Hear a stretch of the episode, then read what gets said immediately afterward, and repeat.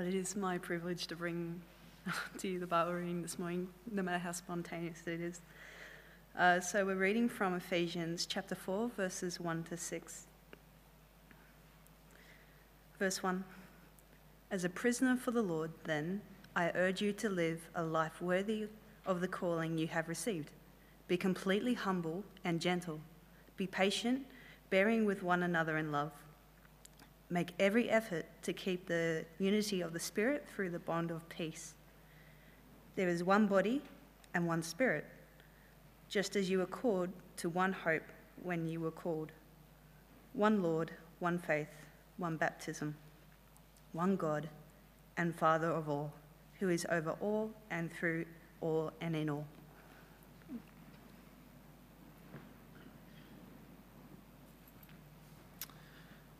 Well, for those who like good news, in our uh, journey through the book of Ephesians, the letter of Ephesians, uh, we're exactly halfway through. In fact, we're starting with that passage, the beginning of the second half of the letter.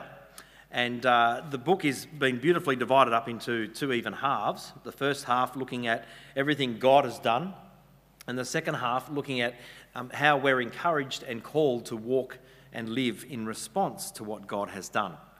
Now, I don't know about you, but how many people here are the kinds of people who like things boiled down? You know, to really say, just boil it down. Don't, don't give me all the details and just boil it down. What have I got to do? What are the two things? No more than two. Is anyone else like that here this morning who's willing to confess? There are others of us that love nuance, okay? And I respect that totally. Um, and I understand that, and you might think two things. We're going to boil something down to two things, really. There's just so much more, you know, uh, to, to explore and dig deep with. That is totally fine. Um, you are perfectly normal, and that is okay. Um, in fact, the older I get, the more I have learned and am learning to appreciate nuance, and uh, it can be a, a, good thing. But this morning, uh, we get to boil it down. And if I was to, um, to just summarise boiling down uh, all our problems in life, I think they boil down to just one of two things, and worst case scenario, both. Um, the first one is this that our problems in life come as a result of believing the wrong things. Okay?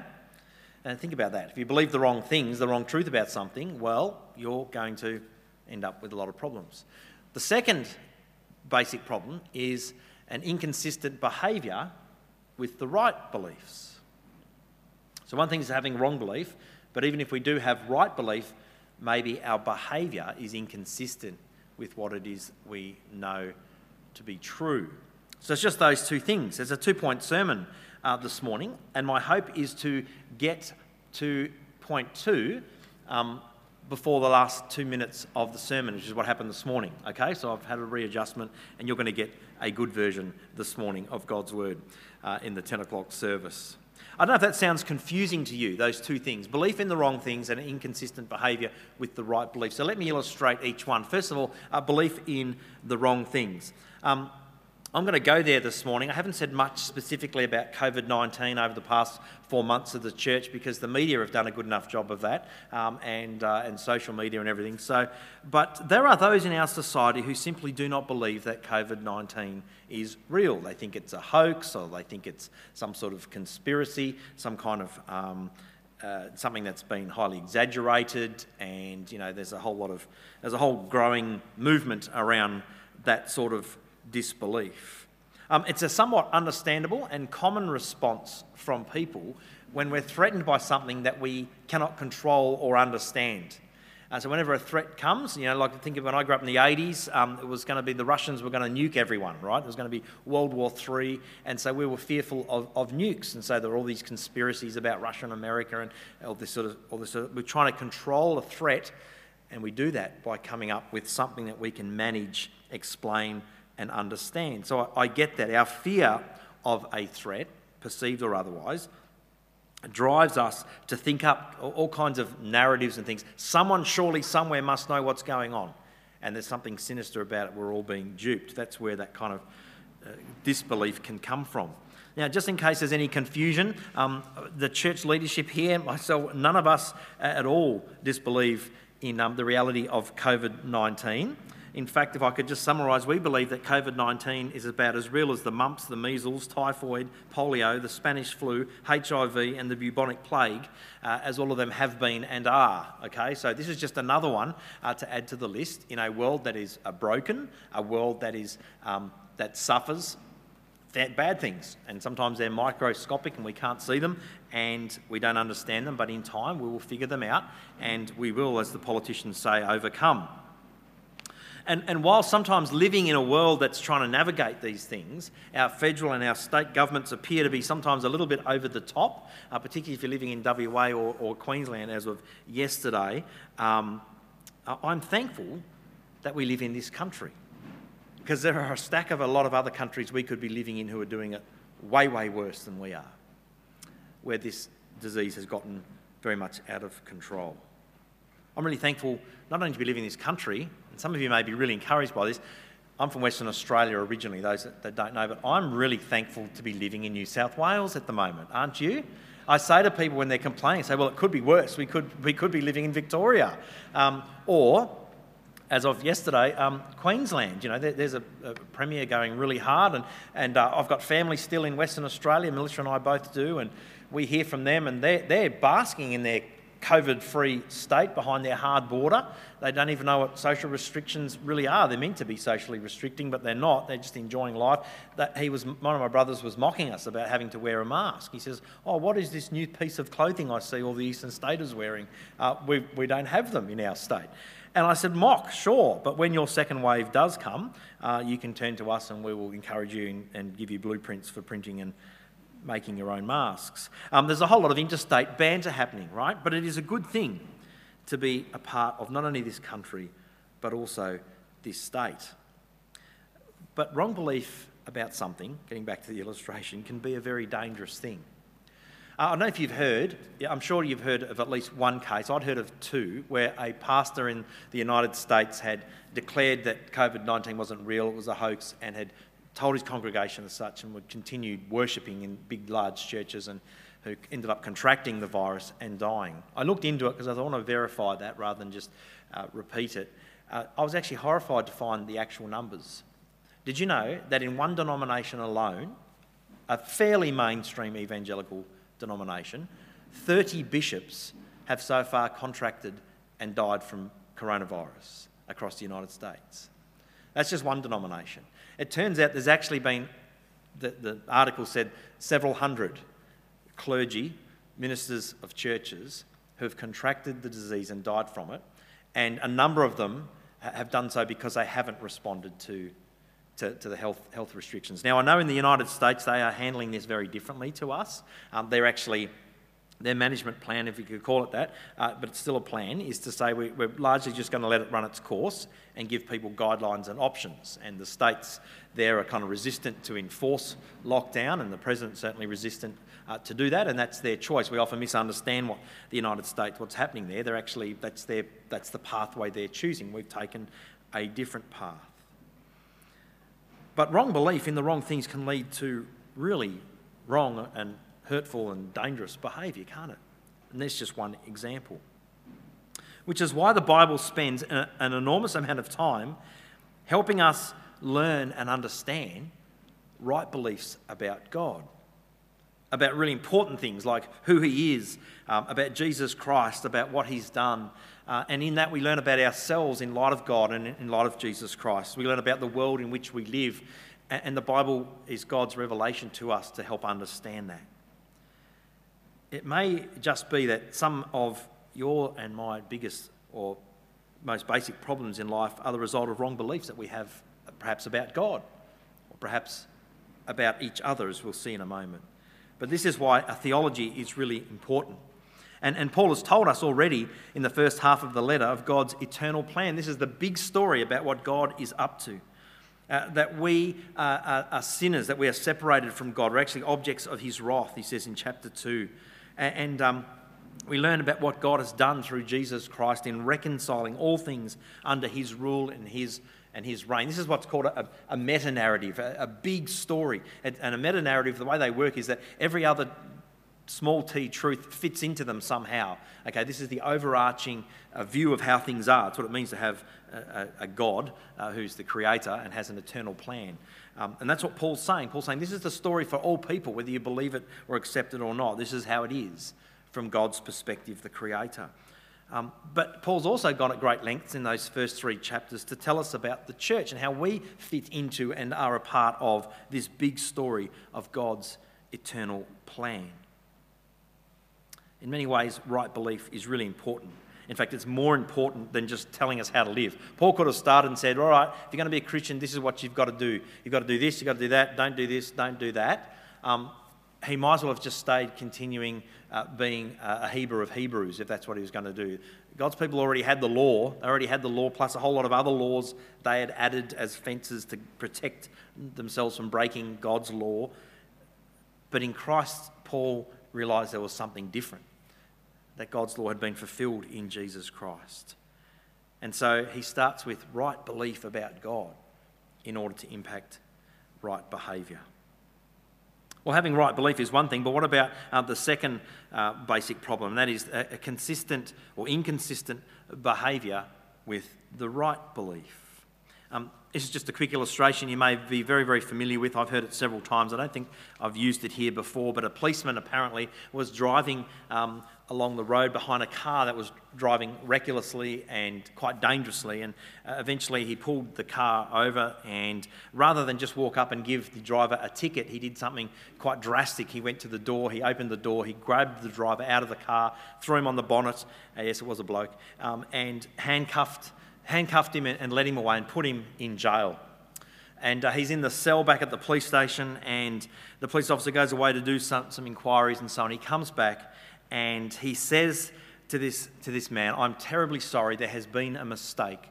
As he opens the cell and he unlocks the handcuffs, he says to the man, There's been a mistake. You see, when I saw your vehicle with the fish sticker uh, emblem on the bumper and the sticker that, that, that, the WWJD, the What Would Jesus Do sticker on the other bumper, and uh, the Honk If You Love Jesus sticker on the rear window, I naturally assumed that this car could not possibly be driven by someone who believes that, but rather this car had been stolen. And so when I pulled you over, I, I uh, threw you into the cell. And the policeman said, I, I conclude that um, the car must have been stolen, but now I realise you're not a thief, um, you're just a hypocrite. Okay, and hypocrisy, unlike grand theft auto, is not a crime, so you can, you can go free. You get the point? There are lots of times when we believe exactly the right thing, but our conduct doesn't line up with our beliefs. And all, and all of us, um, if we're really honest, have areas of hypocrisy in our life as Christian people. And that's a work in progress that each one of us are. So there's the two basic problems wrong beliefs and inconsistent behaviour with those beliefs. So as we come to Ephesians chapter 4, we read, we read, read this As a prisoner of the Lord, or as a prisoner for the Lord, then, I urge you to live a life worthy of the calling you have received. This statement is, is the hinge of this book. It takes everything that Paul says we should believe in the first three chapters, and now he seeks in the next three to apply that to the way we live. In chapters 1 to 3, he's told us of God's big eternal plan um, and how we fit into that plan. And now he's saying, live a life worthy of that. You, you see what God's done, you know who you now are in Christ. Live a life that's worthy of that truth, that right belief that you now have. And, Paul's going to help us to answer this question in the rest of the letter. If what Paul's saying is true, if what he's saying up till now uh, about God and about us is true, then how would that make our lives any different. Paul wants us to believe the right things.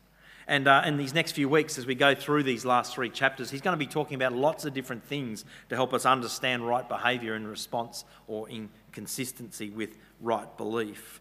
But interestingly, right at the start, in these few first, first few verses, he starts off with the challenge of relationships.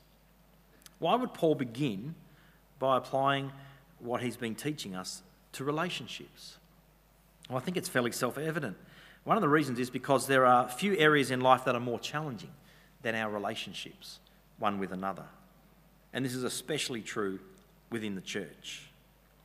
You see, Paul's been teaching us some pretty amazing things that we ought to believe about relationships. In chapter 2, just to summarise, we read uh, that God has actually broken down the wall of hostility that, that kept two groups of people apart as sworn enemies Jews and the rest of us, Gentiles.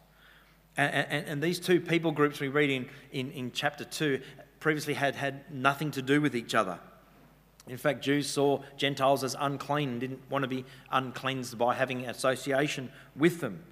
Um, but now in Christ Jesus, God has broken down that wall of hostility and He's brought peace between these two groups. He's actually reconciled them together. And in doing so, He's made one new humanity. And this new humanity, made up of all people now, Jews and Gentile alike, through faith in Jesus Christ, this one humanity, are now the, become the, the new temple, the new dwelling place of God. Didn't you love that psalm? Back in the Old Testament, they're singing that you, God, are my shelter, you're my dwelling place, my hiding place. And as um, Shane was explaining, um, now in Christ, God has made his dwelling place amongst us. And so, and so we together as God's people are now that dwelling place for God.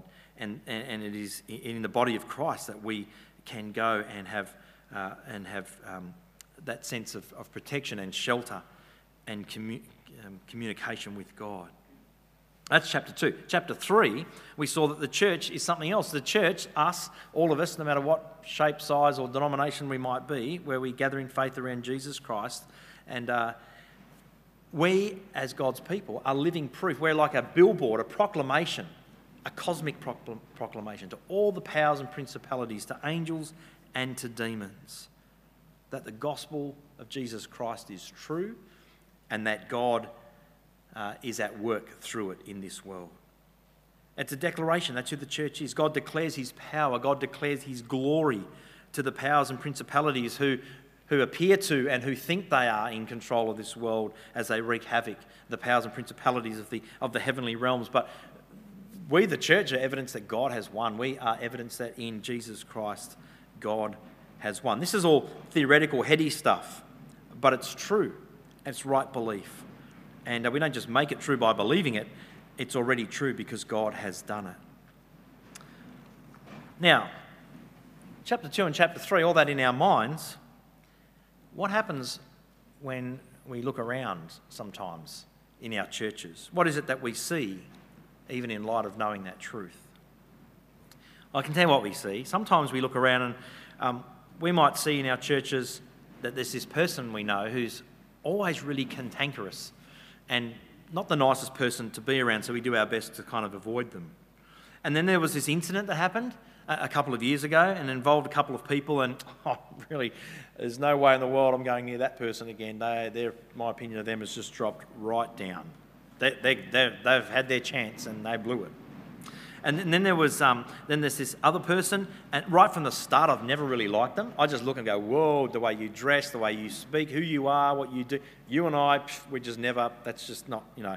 I'm going to look for a big-ish church so that we can just, you know, walk around each other and not have to ever have anything to do with, other, with others. Maybe you've seen someone else you've, you've never really seen eye to eye to. You've always had conflict with. Um, or, or, maybe you just don't like the way someone looks or, or the way they speak. All, all these things are, are, are, true of us, sadly, in the church.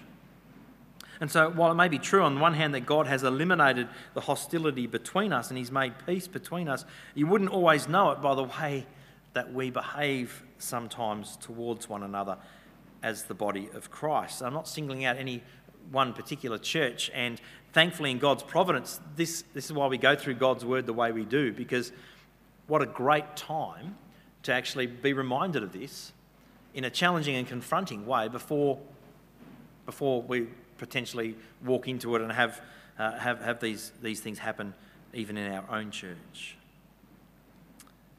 Within my first year of pastoral ministry, um, after training, I found myself in the middle of an awful conflict between some youth leaders. And uh, this conflict eventually escalated. It, it didn't, wasn't, I was in the middle of it. I didn't cause it, but I was certainly part of the problem because we're all in the middle of it. But um, part of the problem was trying to figure out why I was part of the problem. But that aside, I, I eventually got it. And, um, but in, and next thing, a parent was dragged in, and this parent was a lifelong member of the church. And, and they were a lifelong, and they told, they let us all know that they were a lifelong member of the church, and they were using that as a card to throw their weight around in, in, in a situation, and it escalated, and it was an awful time without going into the details. It was an awful time. There were heated accusations, there was ungodly gossip, there was blatant hostility, there was nastiness, and, and that, you know, the, the youth ministry that I inherited used to have 60 kids. Um, as a result of, of these months of, of turmoil, we ended up with 20. Um, it, you know, it really, it's a different sort of growth in the church. Um, that's how I framed it. we needed to cull and get back to being serious about following Jesus and, and so on. But I, I got to say, I didn't go into pastoral ministry all that young. Um, still pretty young when I think about it, but certainly wasn't all that young. I was 33 and and uh, and I wasn't certainly wasn't all that naive. Um, my my father was in pastoral ministry for about thirty years, uh, as well as school teaching, and uh, he he had had two um, churches that he'd been involved in. Very very just horrible horrible stuff. The stuff that's just awful awful sort of stuff that you hear about in churches, and that cost him his pastorate in two churches where he ended up having to leave. One, he had to leave for integrity's sake. He couldn't associate with, with the church making the decisions they were doing. Um, and then the other one, um, he was asked to leave um, for, for various reasons as a result of conflict. But prior to getting into pastoral ministry, I worked in the building and mining industries, and some of you have heard stories about this in the past. Um, I worked in the building and mining industries. Um, I started my apprenticeship in the suburbs of Melbourne. Um, uh, then we moved back to Perth as a family, and uh, eventually met my wife Melissa. And we got married, and we moved to the uh, the goldfields in outback Western Australia, where we worked in the mining industry. But I can honestly tell you this: uh, I have never come across such more hurtful um, hostility and conflict than what I've seen and heard of happening in churches um, than in any of those workplaces that I've been in.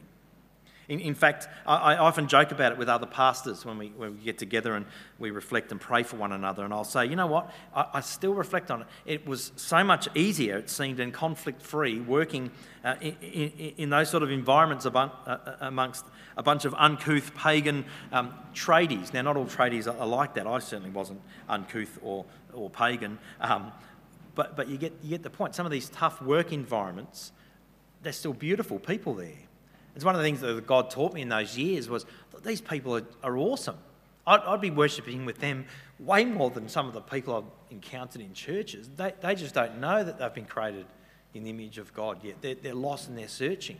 But they're awesome people. You can see the fingerprints of God uh, in their lives. Met some wonderful people in those environments. I wish I could tell you that this kind of thing weren't true. I wish I could say to you, as many, some churches sadly do, the world's a bad place, it's a horrible, horrible pagan place. But we, we're so good and we're so perfect. But I can't tell you that because conflict and tension is often very much, all too often, a common part of church life.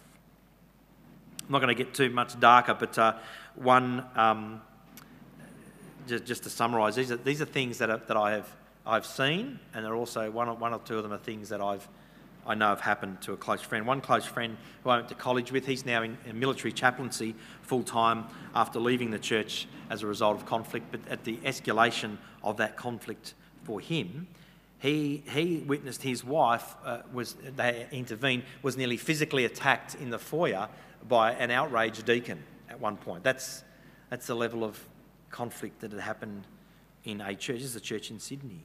Uh, I've seen close friendships in churches break up through something that's happening and bust up, and they still come, continue to come to the church, and they just sit on opposite sides of the church and completely avoid each other. And it's been going on for decades. Uh, I, I've witnessed that in churches that I have served in. Um, I've seen people leave churches with unresolved issues, just pack up their bags and go because their needs weren't being met or something wasn't happening that they thought should happen. And rather than work it through painfully sometimes or uh, appropriately in a godly way, they've just up and, up and left. And, and I've also received and welcomed in people who have come from other churches with those same unresolved issues, and within months, you just watch them repeat it all again and bring the same problems with them. There's been high level and low level conflict and everything in between. And then there's this from Ephesians 2. His purpose was to create in himself one new humanity out of the two, thus making peace. We look at churches sometimes and we go, Really? Really?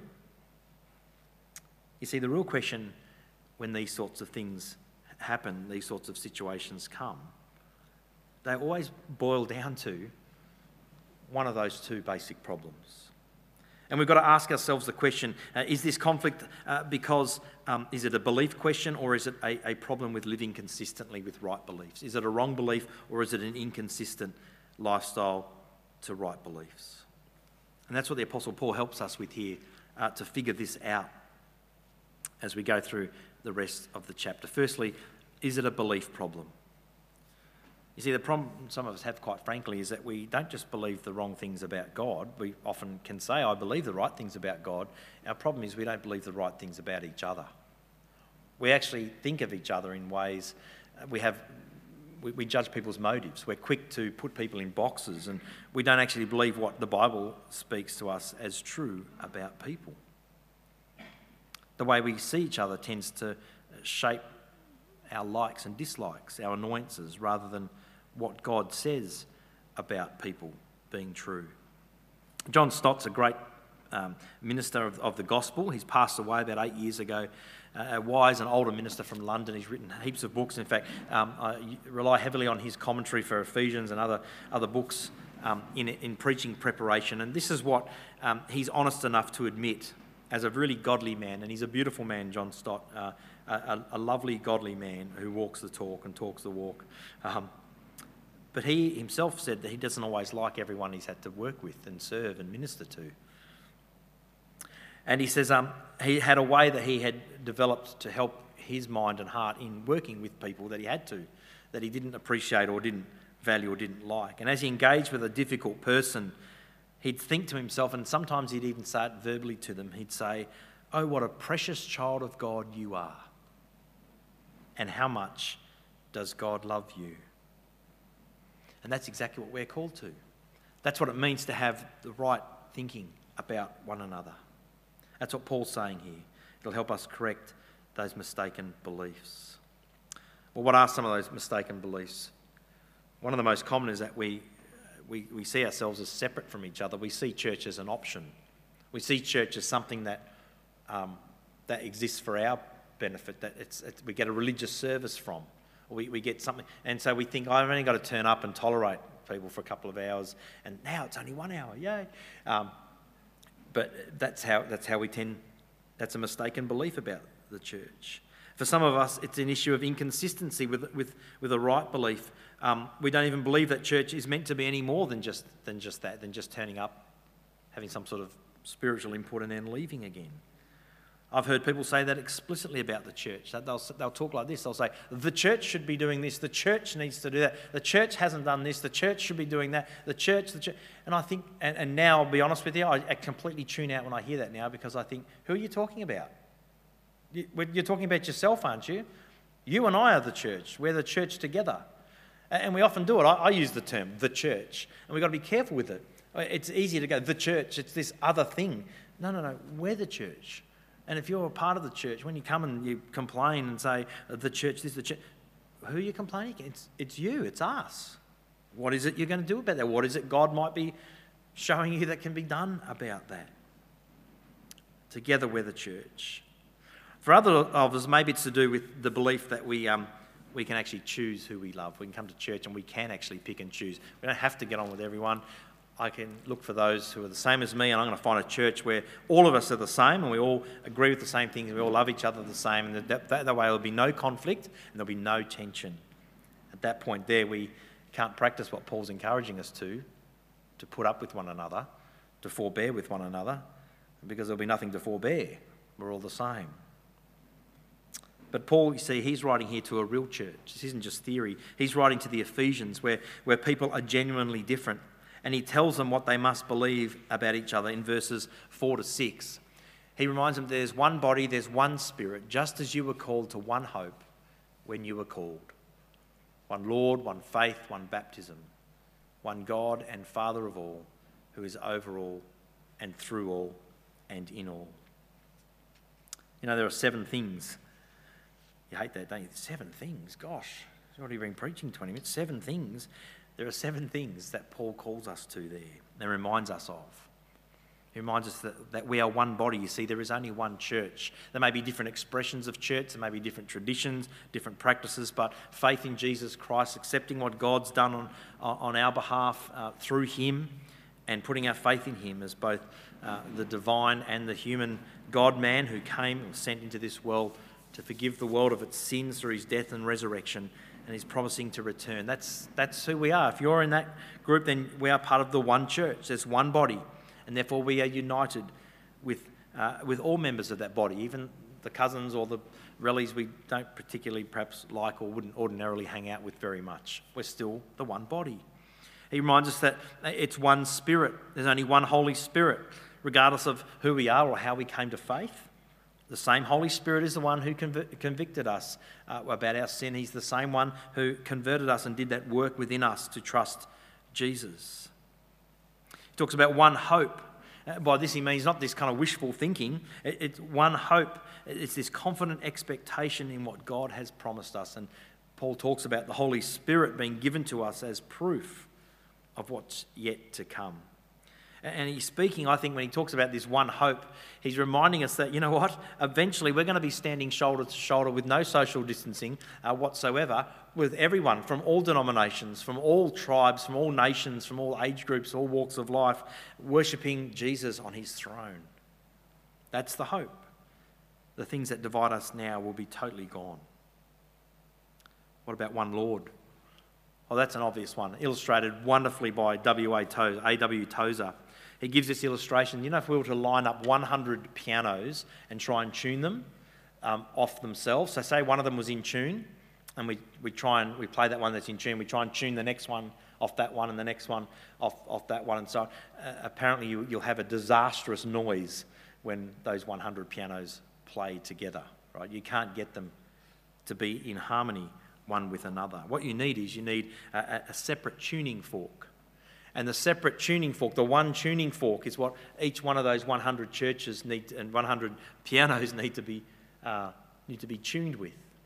And, and when you do that, you'll have this perfect, beautiful harmony, this unified chorus together of these 100 pianos. And that's what we, the church, are like. It's what it means to have one Lord. We have one Lord that tunes us. And the more in tune we are with our one Lord, the more in tune we will be with each other. What about one faith? Well, I believe Paul's talking about the gospel here. There's only one gospel message, and uh, we know what that is, and we've had that uh, expressed already. It's by grace that we've been saved, by, uh, through faith, nothing that we've done for ourselves, uh, a work that has come as an act of God's grace to us. One baptism he speaks about. Uh, and this isn't really about one type of baptism. That's not what Paul's talking about. There was only one baptism in Paul's day, and how it was done and when it was done uh, of things that have changed over time. But basically, um, different denominations practice differently. But when Paul wrote this, baptism was, uh, was, was the one kind. Um, every new disciple was baptized into Christ. It was a, a unifying symbol that everyone went through, Jew or Gentile. You needed to be baptized as a, as a symbolic demonstration of what God had done to you as you belong now to the body of Christ. You're baptized into Christ. Um, that's why we as a Baptist church, we practice what we call believer's baptism. It means when you come to faith in Jesus Christ, the obvious thing as a marker, as a symbol of what's happened in your life, is to get baptized. And so we don't put an age limit on it. We don't have adult baptism, we don't have infant baptism. We just practice believer's baptism. Well, what about one God and Father of all? Well, finally, Paul outlays that all of this that's been done comes from the one source. It's the work of God our Father. Paul is saying that all these themes, themes form the basis of our unity, and it's what God has accomplished through Jesus Christ. It's not something that we create, it's something that already exists because of what God has done. Church, I want to encourage us uh, in regard to this. Uh, we get the right belief thing, I, I believe, as a church. But, you know, now more than ever, it's crucial that we really live lives that are worthy of that, of that belief of the gospel that we put our faith into. Um, because, you know, while we're isolated, while we're experiencing restrictions and we're, re- we're experiencing things that restrain us, um, frustrations will naturally come. uh, I get frustrated. Believe me, there's no, there's no, one in here that can be more frustrated than, than me over the last several months, and any pastor really, uh, including the elders and, and other leaders. We, um, it can be frustrating. And so it's times like that that we need to be extra vigilant in the way we relate to one another. And we need to really understand that in Christ we have become one. And that no, nothing can threaten that. No persistent, invisible, deadly virus, no government imposed restrictions and limitations, none of those things can change or take that away. What God has done for us in Christ stands.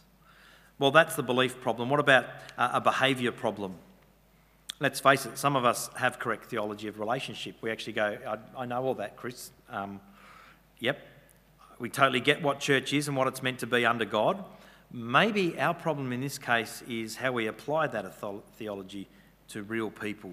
Real people who, who really sin, real people who will let us down, real people who will even hurt us at times, intentionally even, mostly without even knowing it. And this is what Paul says in verses 2 and 3 he gives us a way forward. Be completely humble and gentle. Be patient, bearing with one another in love. Make every effort to keep the unity of the Spirit through the bond of peace. You see, he's just revealed some of the most profound theology in all of Scripture, and now he goes to apply it. And what do we find? He's giving us advice in what? In how to get along with each other. He takes it from the grand, this eternal plan of God, and comes right down to how it is that we get on with each other. And this is because God is bringing everything together at the one point in unity under Christ, which will mean applying our theology, applying what we know to be true, what we believe, what we claim to believe, but applying it with real people in real situations and real circumstances. And Paul gives us humility to do it. And Paul says we need humility to do it. You know, this is brand spanking new. We, we know humility, don't we? We all go, yeah, yeah, I know, I'm meant to be a Christian, I'm meant to be humble. I get that. Do you know when Paul's writing this? It was brand new to encourage someone to practice humility. Um, being humble was something that was done to you. You were humbled. Okay, power would come into your presence and they would let you know that you need to humble yourself before them. That's why you bowed and scraped and gave little offerings to Caesar and everything and de- made declaration. And, and in social situations, you'd put yourself, you'd humble yourself, you'd put yourself in lower positions because you were low. and, and, and it was a way of honouring those who were letting you know that they were in positions of power. Um, not so, says Paul. In Christ, we do the opposite. We intentionally put ourselves in positions uh, lower than what we might be entitled to or our rights. And the more powerful you are, the more humble you need to be and that's a brand new thing. Um, before it became a virtue, it was actually a vice. Paul says in Christ, he's turned his head on those things, uh, t- turned it upside down, turned it on its head, and humility becomes something that we need um, to practice and live with. It's literally a lowliness of mind. And you know powerful people who are humble, don't you? Because they've got everything going for them, they've got every position, every power you can see, but you know they're humble because despite that, they actually every day practice humility. They humble themselves, they have a lowliness of mind. What about gentleness? Well, that's this reference to um, a disposition of how we are towards other people, that we're, that we're gentle towards other people. Um, it's best compared to the way we should be towards domestic animals, um, like to a pet. Um, I'm looking across at my family because um, I get chided for the way I pat one of our dogs. He's a very solid dog, very muscly dog, and he can take a lot more than, our, than my family thinks he can take. Um, but I'm just, I'm just confessing there a little bit. The, the way you approach a domestic animal is, is, is, is, with gentleness, right? You know, you don't just come up and you'll get bitten. Um, you, you take your time, you get to know them, you approach them with gentleness. It means controlling one's strength to be considerate of others, being more concerned about the common good than getting our own way. What about patience? Well, a different way of putting it is to be long suffering towards frustrating people. And you know why God brings frustrating people into our lives? So we can practice patience. If there were no people that we had to tolerate and be long suffering towards, we wouldn't ever experience how to be patient. And the last one, of course, is similar bearing with one another in love. You know, there are always going to be tensions and conflicts and misunderstandings, and on very rare occasions, thankfully, just downright malicious nastiness. Sometimes we just have to put up with each other. And Paul says here, not just put up with each other like, oh, that's fine, I'm in a big church, they're over there, I'm over here, I don't have to worry about them. But he says to do it in love. We can actually do it with love. We can actually forbear, put up with one another in love. Well, as we close, um, two of my favourite reformers, these are just church historians, right? People who at the time didn't know they were going to become church historians, just doing, doing faithfully what they believed God was telling them to do in the history of the church. And history looks back and we see these people as great influences and changes of society. Two of them, my favourite, Martin Luther and Calvin, uh, John Calvin. And uh, historically, neither of them had much to do with each other. They were at work in different parts of the world, in Europe, and uh, they had um, the same sort of intent to try and reform the church uh, and bring it back to God's word. But they came at it from two very different perspectives. And they have discovered some, some writings between them. And Martin Luther uh, had a really bad temper, something he wrestled with all his life. And uh, he's known to have once called John Calvin a pig and a devil. Now, that's that's really insulting back then. This is before Twitter, before Facebook. You know, you wrote it down. Someone historically has discovered the right. Gone, what? Martin Luther's called John Calvin a pig and a devil. Woo! They are fighting words. But they've also found how John Calvin responded to Martin Luther. And this is what he said of him in response. He said, Luther may call me what he will, but I will always call him a dear servant of Christ. Now, I know that's elevating one over the other. I have no doubt Martin Luther would have been aware of that and in his more humble times would have thought similarly of John Calvin. They're certainly both thinking of each other now in the presence of God. You see, maybe some of us need to change our beliefs about relationships within the church. Maybe we need to realise that as the church, we're way more than just a collection of people that come together for whatever reasons, but they're actually here to connect with one another and to practice these things that help us to live a life worthy of the calling God's placed on us. Let us pray. Our Father, um, we pray this morning that you would help us to continue believing the right things about you, that Holy Spirit, you would um, con- convict us and confront us with truths and beliefs that need, um, need your breath breathed into them, need tweaking and changing so that we would believe rightly about you and about ourselves and about our role in this world. Father, we also pray that you would um, help those beliefs to consistently inform our actions one with another. We acknowledge, Father, we don't always get this right. I know that in my own life. Uh, hypocrisy is, in this life at least, this side of glory, is something we are all going to struggle and wrestle with. But we ask that each and every day you would be at work in us and that you would transform us and highlight the things that need changing and tweaking. And may that happen in light of what we've heard this morning. We come to you now as our source of life, as our source of forgiveness, and our source of reconciliation. May we live lives worthy of the calling that we've received, and may we do so in the way that we love one another, especially in these difficult and uncertain times. And I pray this in Jesus' name. Amen.